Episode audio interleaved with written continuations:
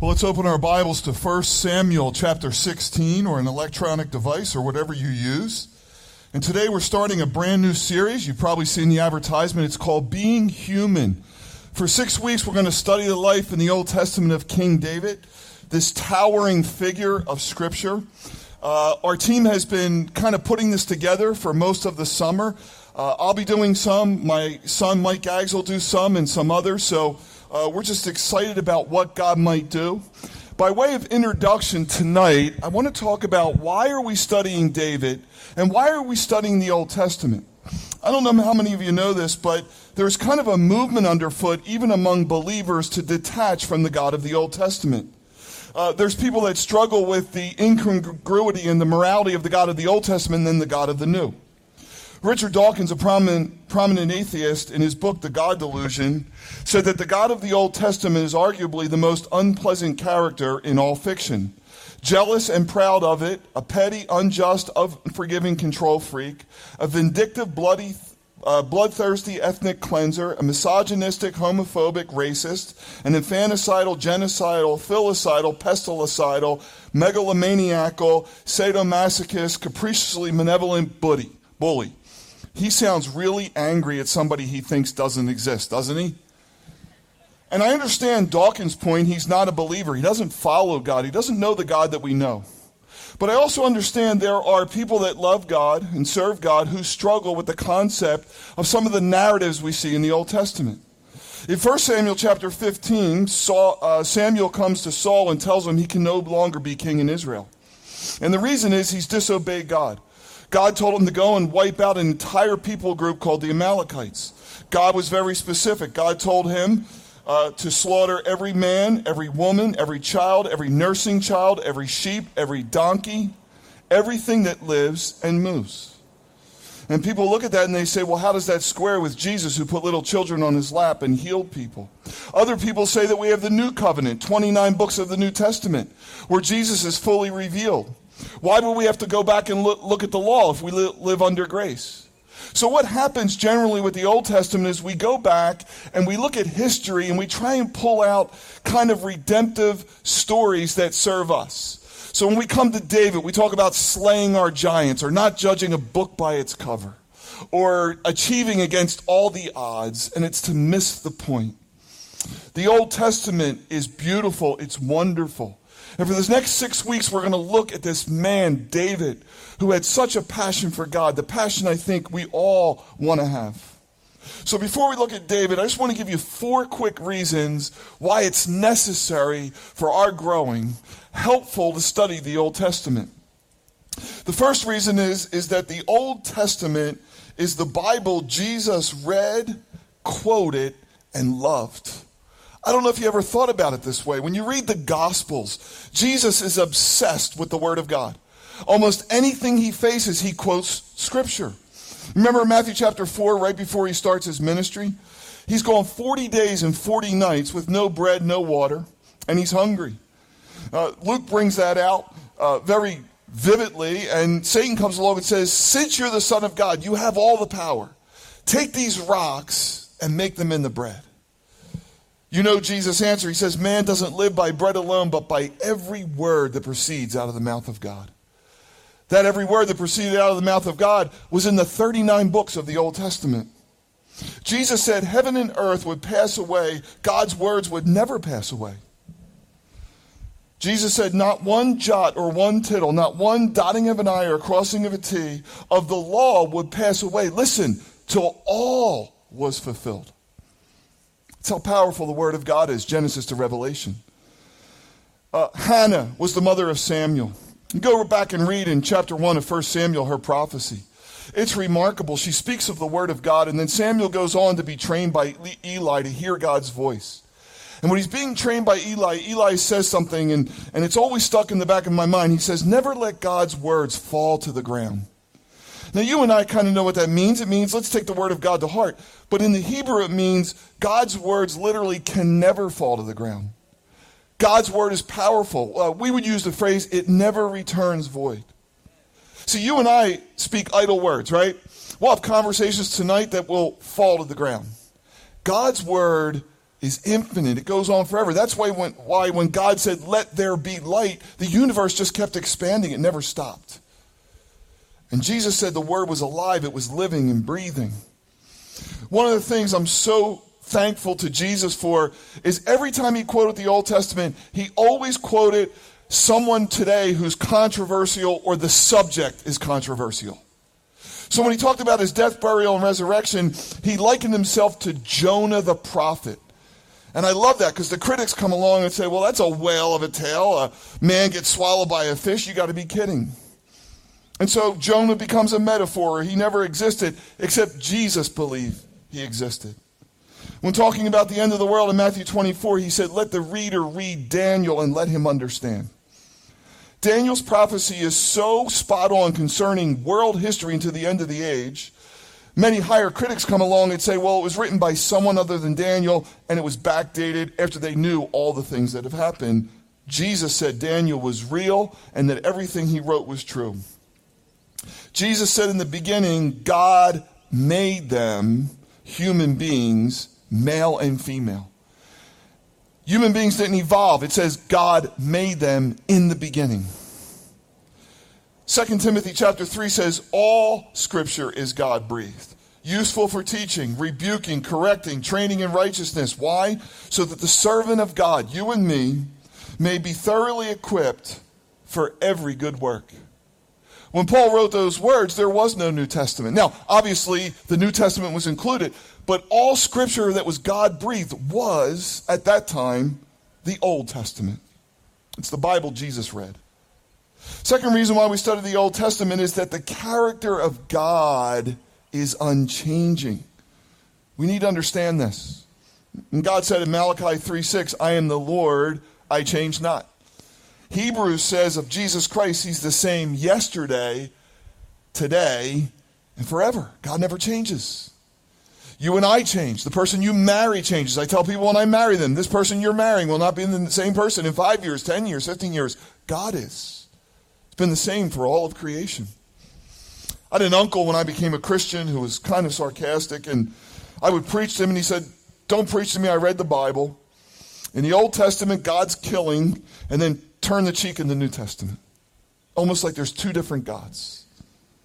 The God of the Old Testament is harsh and unloving and judgmental, and then Jesus puts little kids on his lap. Michael Card, who was a pro- prolific songwriter and author, spent 20 years writing what he thought was the quintessential book he wanted to get out in his lifetime, and it's called Hesed, or as the Hebrews would say, Chesed. It's the loving kindness, the mercy of God. It's very hard to transcribe. It comes from the Old Testament. We would say something like shalom or love. And there's a sprinkling of verses in the Old Testament that bear this out. In Psalm 103, verse 8, it says, The Lord is merciful and gracious. Listen, slow to anger and abounding in mercy. This is the God of the Old Testament. Joel 2:13 says rend your heart and not your garments. Return to the Lord your God. Why? He's gracious He's merciful, slow to anger, great kindness, and he relents from doing harm. Jonah, who was commissioned to go to the Ninevites to preach. We sang about revival today. He, there was the greatest revival in history. He didn't want to go. And he didn't want to go so bad that he preached this lousy sermon that in 40 days Nineveh would be judged. He had like no heart into the matter. And a great revival breaks out. You know why he didn't want to go? He knew the character of God. He said, Oh Lord, was this not what I said when I was still in my country? This is why I fled to Tarshish. For I know that you are a gracious and merciful God. Here we go again. Slow to anger, abundant in loving kindness, and one who relents from doing harm. How many times have you sat around, talked to someone, Ask them their testimony, and the answer is, I should have been dead by now. Without Jesus, I should have been dead. Should have overdosed, should have gotten a car accident. You think of the mercy of God, you think of the near misses of life, the stupid things we have done, and yet God's mercy is upon us. You think of the people who, like maybe Richard Dawkins, who spit in the face of God, who might live to 90 years old, who enjoys all the freedoms that you and I do. The rain falls on the just and the unjust. Nahum said, The, low is, the Lord is slow to anger, great in power, and will not acquit the righteous. So we see that God is a God worthy to be repraised, that his character is stellar. Uh, Pastor Bob, what about 1 Samuel chapter 15? What about God's command to slay the Amalekites? Well, you have to understand the culture to which the Bible was written. It's very hard to stand on this precipice of Western society and look back and see what was going on in that time. God raised up Israel. They were to be a light unto the other nations. They were a, a nation under God. They were a nation of laws. The other nations were wicked and vile. You read about the Egyptians, the Ninevites, um, the Amalekites, and all the things that they had done. And so many times, think about this God would wait 400 years. 400 years. Uh, the only way we can look at it today is maybe North Korea or some of these places where despots rule. Can you imagine 400 years of letting that go on? But because God's a God of justice, when God says this is the time for judgment, God says, do not spare the king, don't spare children, just wipe everyone out. And the reason God does this is because God is just. God said he would raise up a king after his own heart. God's justice is final, man's justice is different. Saul spared Agag. He spared the best of the sheep, the best of the uh, oxen, the fatlings, and the lambs. Do you know why? Because that was the way of the world. Because you would pillage another nation, you would set up a puppet king, and you would rule them for all time. It was called imperialism. It still goes on in our day. And God said that's an abuse of power and that's an abuse of nations. Third reason we study the Old Testament is that we actually see Jesus more clearly. I know this might be hard to understand. I know Hebrews says that God spoke to the prophets, to the fathers through the prophets in the last days, and in the last times now he speaks through his son. I, I get all that. But I think if you just read the New Testament, you would have maybe an incomplete picture of Jesus Christ because you'd have a house with no foundation. Isaiah said, In the volume of the book, it is written of me. Jesus quoted that in the New Testament. Jesus said to the religious leaders, You search the scriptures because in them you think you have eternal life. They actually testify of me. Remember the two on the road to Emmaus, Luke 24? Jesus, post resurrection, comes up to them, and these guys are sad, and they say to Jesus, Are you the only one that doesn't know what has happened? And they crucified Jesus. Jesus said, O foolish ones and slow of heart to believe, and all the prophets have spoken. Ought not the Christ to have suffered these things and enter into glory? And beginning at Moses, that's Genesis, Exodus, Leviticus, Numbers, Deuteronomy, through all of the prophets, it said he expounded. That means he took them verse by verse. Through the scriptures, the Old Testament, and showed who he was. It's the greatest Bible study ever given. It was the foundation of who Jesus was. He took them to Genesis 22, where the angel says, Abraham, don't sacrifice your, your son. And God provided a ram in the thicket. He took them to Numbers with the serpent on the pole. He took them to the furnace where Daniel's friends were there, but there was one like unto the Son of Man. See, when we approach the Bible, sometimes we approach the Bible like it's all about us. Like, I'm going to read David's story so I can pick up a few principles. I can slay giants in my life. I can overcome great odds, you know, uh, and, and I'll be a better human being. There are obviously things we can learn and apply. But the Old Testament is deeper than that. The Bible's deeper than that. The Old Testament is a revelation of Jesus. The study of the tabernacle, the study of Joseph, the study of David will all lead us to a greater understanding of who Jesus was and who he is. And the final reason why we study the Old Testament is it teaches us about intimacy with God in narrative form. David, we're going to discover, was the man after God's own heart. He was a man who lived in wild abandon to God. David was a sinner like you and me. David had his failings. David committed murder, adultery. He had his ups and downs. He was jealous. He was ambitious. He was strong. He was passionate. But at the end of the day, this man and this man only was classified by God as a man after my own heart. Ellen Davis, who teaches New Testament at Duke, said the Old Testament over and over again brings us the good news that God is involved with us, and He's involved with us inextricably. He's the God who made Adam and Eve clothes. He's the God who spoke to Rahab, a prostitute. He's the God all the way through the Old Testament who gets involved with us, involved with our messiness. And he gets involved with David. And David reveals to us what a heart of wild abandon looks like as we serve God. The question is who is this man? Who is this man who had a heart after God? Well, I started reading and rereading all the books I have on David somewhere back in May. And whenever I read about David, I get depressed. Because the guy is like a renaissance man. You know what a renaissance man is? That's like somebody who's good at three or four things. You know, I just want to be good at one thing. He's good at like everything. Uh, just a side note women love guys like this, guys despise guys like this, right? So when you think of David, you think, well, what's one of David's just like great gifts? Well, he's a warrior, right? So back in that time, they didn't have sports like we have. There's no LeBron James or Tiger Woods. So David's kind of the man when it comes to being a warrior. He goes out to battle. Now, you and I know he defeats Goliath. It's the greatest upset in history. We'll talk about it next time.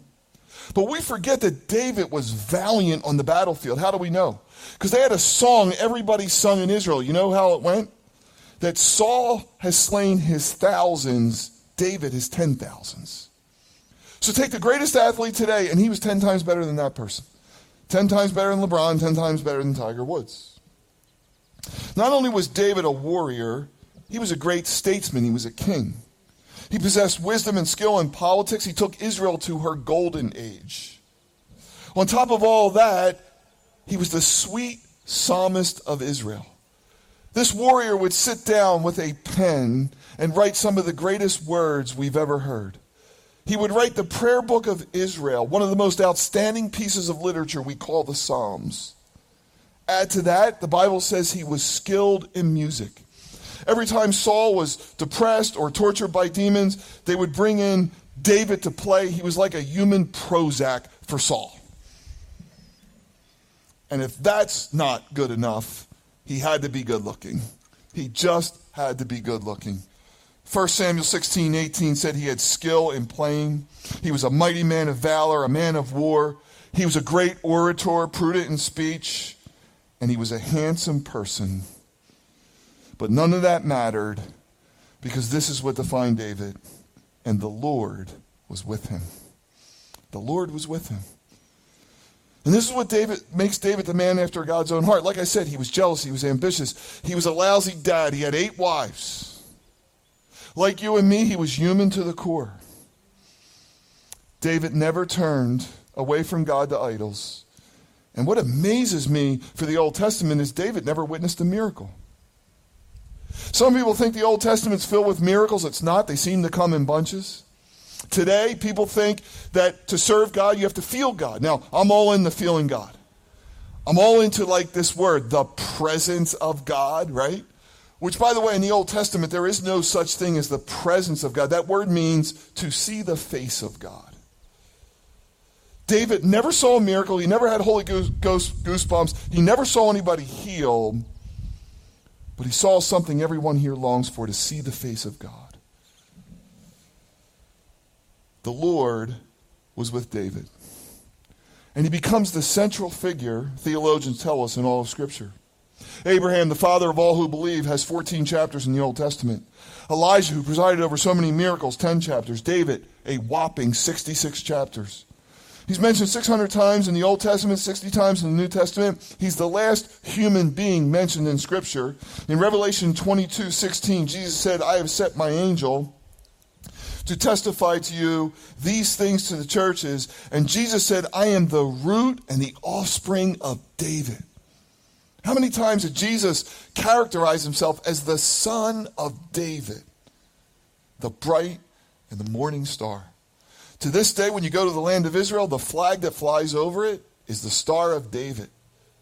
Uh, whenever we go to Israel, I walk people down to where all the dignitaries, the Jewish dignitaries, stay. It's called the King David Hotel. Now, David's son Solomon was a pretty good king, also, the wisest man that ever lived. You know, there's not even a falafel shack named after Solomon. You can't find one thing in Israel named after Solomon. Almost everything's named after David. And the reason is he's the man after God's own heart. David, when you sum it up, is human. He's someone we can relate to. We follow Jesus, but he was all of God and all of man. We follow Jesus, but in the book of Revelation, he has eyes like a flame of fire, feet like burnished brass. David is someone we can relate to. David had a capacity for God. So, what does it mean to be human? I've been asking a lot of people this question. The number one answer is to be alive. But that can't be true because plants are alive, animals are alive, whales are alive, zebras are alive. Even the angels are living beings. So to be human has to be something more. So I asked several friends the question. I asked them to write their thoughts down. These are great thinkers and writers. And I kind of compiled this. To be human means to desire to be a few inches taller and a few pounds lighter.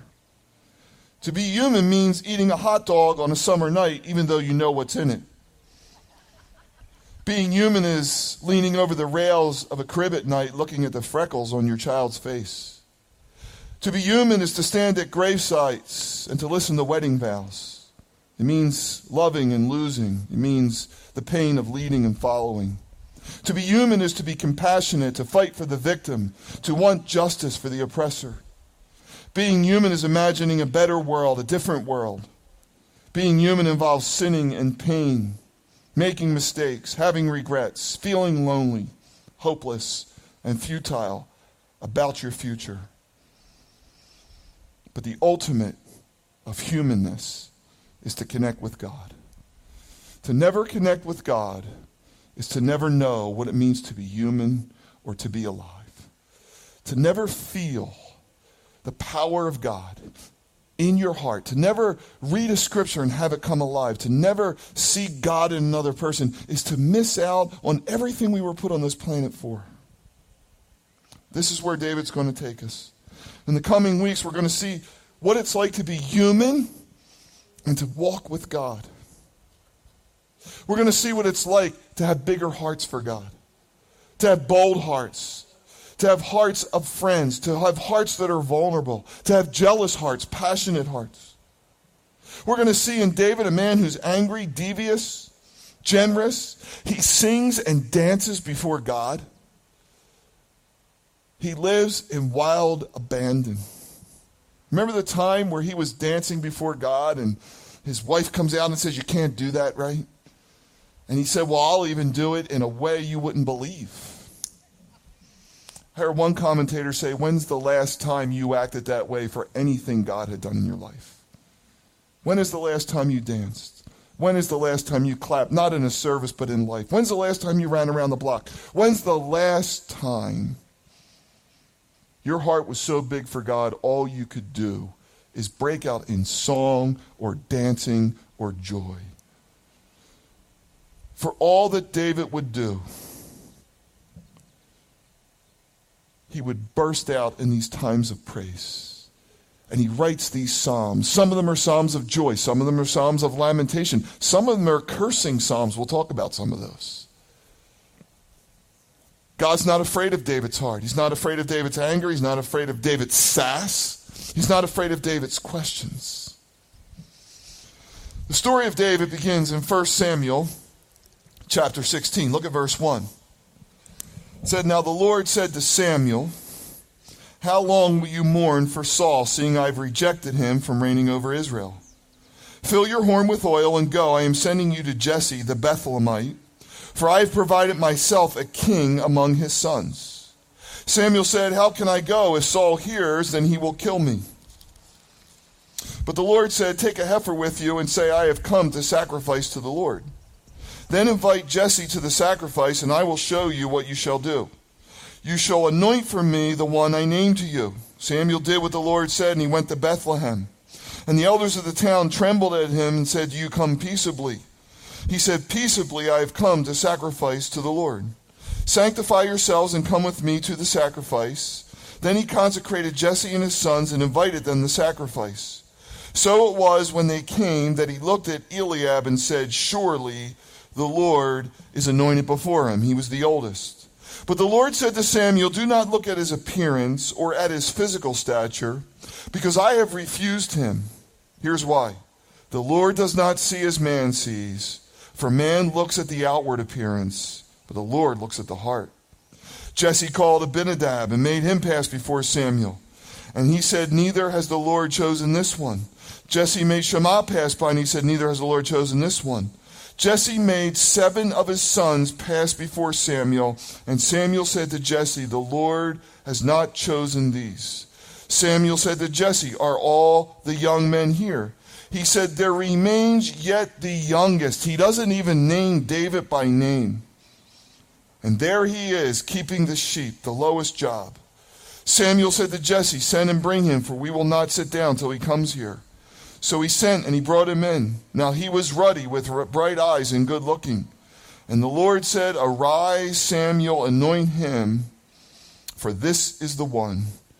And Samuel took the horn of oil, anointing him in the midst of his brothers, and the Spirit of the Lord came upon that day upon David. And Samuel went and he rose and he went to Ramah.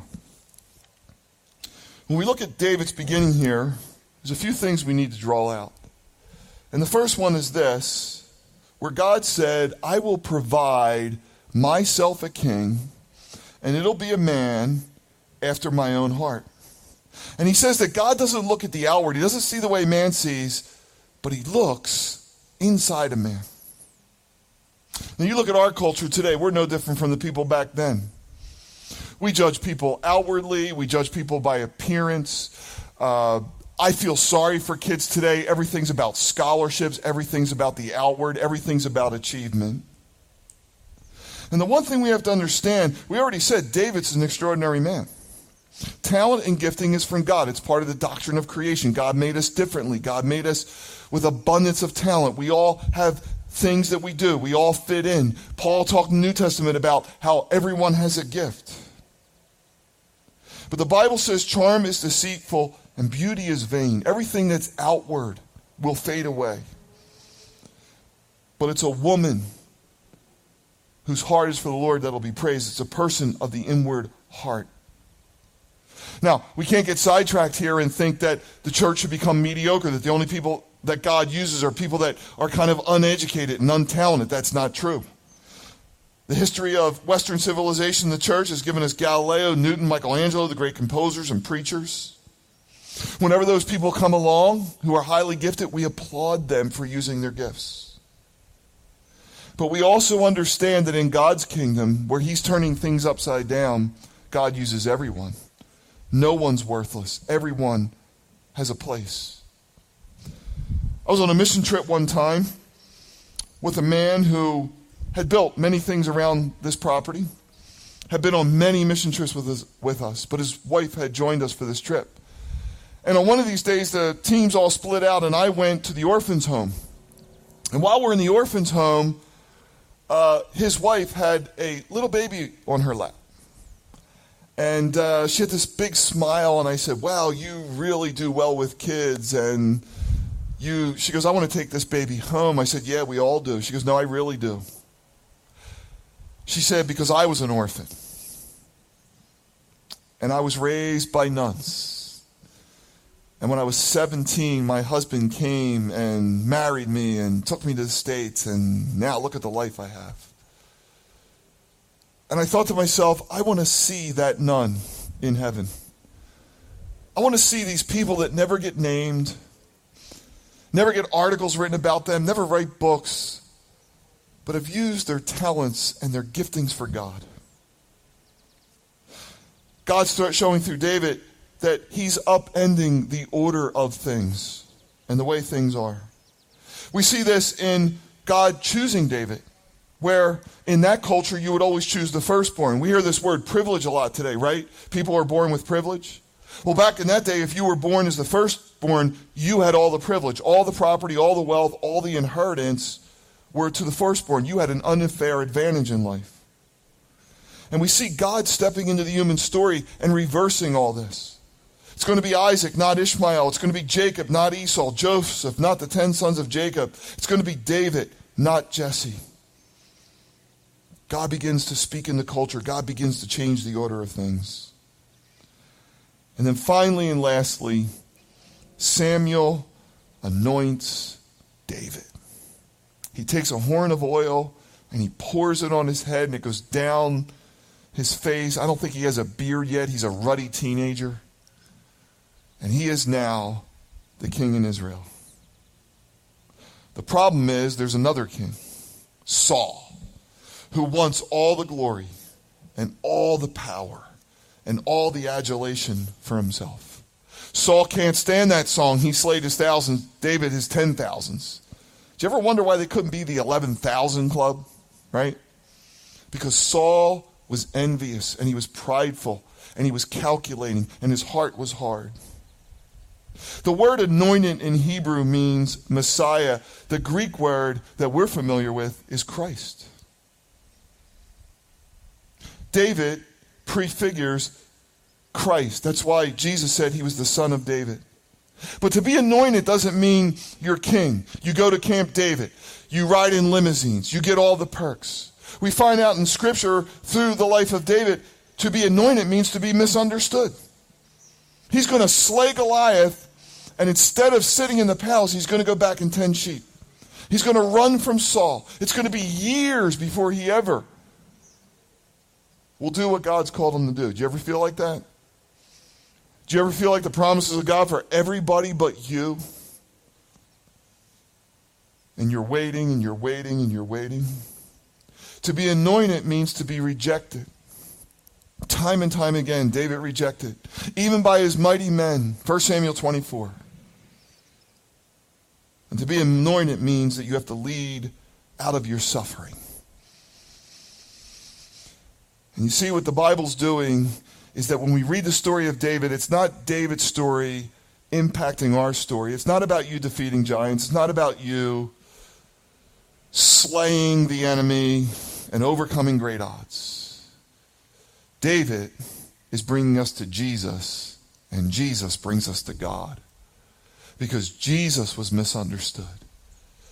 How could anyone come from Nazareth, born in Bethlehem? He eats with sinners and tax collectors. He's illegitimate. Despised and rejected and put on a cross. David leads us to Jesus, and Jesus comes to us. And here's the beautiful thing we are now God's anointed. The Bible says you have an anointing from God. I know you don't think you do. I know when you look in the mirror, it doesn't look that way. The Bible says you have the Holy Spirit without measure. You have something David never understood. The Spirit would come upon him, it would leave and go. We have it without measure. We've been forgiven. We live in Romans 8 reality. God will never forsake us, never leave us. We have this 24 7 relationship with God where now we can live in wild abandon, passionate lives for God. In the next five weeks, we're going to build bigger hearts for God. We're going to let God inspect our hearts. We're going to cry out to God for bold hearts, for passionate hearts, especially during this time of COVID where everybody just seems to be in neutral. God, would you once again build this heart? When I got saved at 21 years old, I knew life would never be the same. My greatest prayer was God, never give me a calculating heart. Never give me a heart for money. Never give me a heart for ambition. God, never give me a heart for anything other than you in this life. One of the few verses I know was seek first the kingdom of God, and God would add all these other things. Jesus said the Father knows what you need before you even ask. And that's going to be my prayer again. We, we sang a song today Breathe on us, holy fire. God, give us those passionate hearts that are sold out for you in all that we do. Because Sauls are going to come and go. And the people around us are going to do what they do. And all that outward stuff, it all ends. I got to go out to Convoy of Hope conference and uh, play at Pebble Beach. Did not pay for it, neither did the church. It's underwritten by a corporation, not, not Convoy of Hope's money, underwritten by a rich owner of a corporation. And the caddy at every hole would tell us there's Charles Schwab's house. $35 million, and then he gutted it and put 35 more million in. And then this is the owner of the Golden State Warriors, 70 million. And um, by the way, see that shack over there? That's 12 million. Somebody's going to buy that and gut it. And every time this caddy told me one of these stories, I said, Are they going to take it with them? Are they going to take it with them? And I looked at those homes and I thought, What a pity. What a shame. You know how fast time goes. And somebody else is going to get it. And that's the way of the world. David wanted to build a house for God. He wanted to build people for God. He wanted to build a nation for God. And he had a heart after God. God, would you give us those hearts as we sit on this lawn? God, would you give us hearts of wild abandon, hearts that are bold and passionate? God, we pray that you would be involved in our lives, in our messiness, in our decisions, in our failings. I pray, Lord, as we go through these six weeks, that we would find something about us, but mostly something about you that we've never discovered before. God, I don't believe you're finished with any of us as long as we're breathing. God, I believe you can use every one of us. God, we thank you for David. We thank you for this picture of Jesus, this picture of grace, this picture of being human and connected with you, God.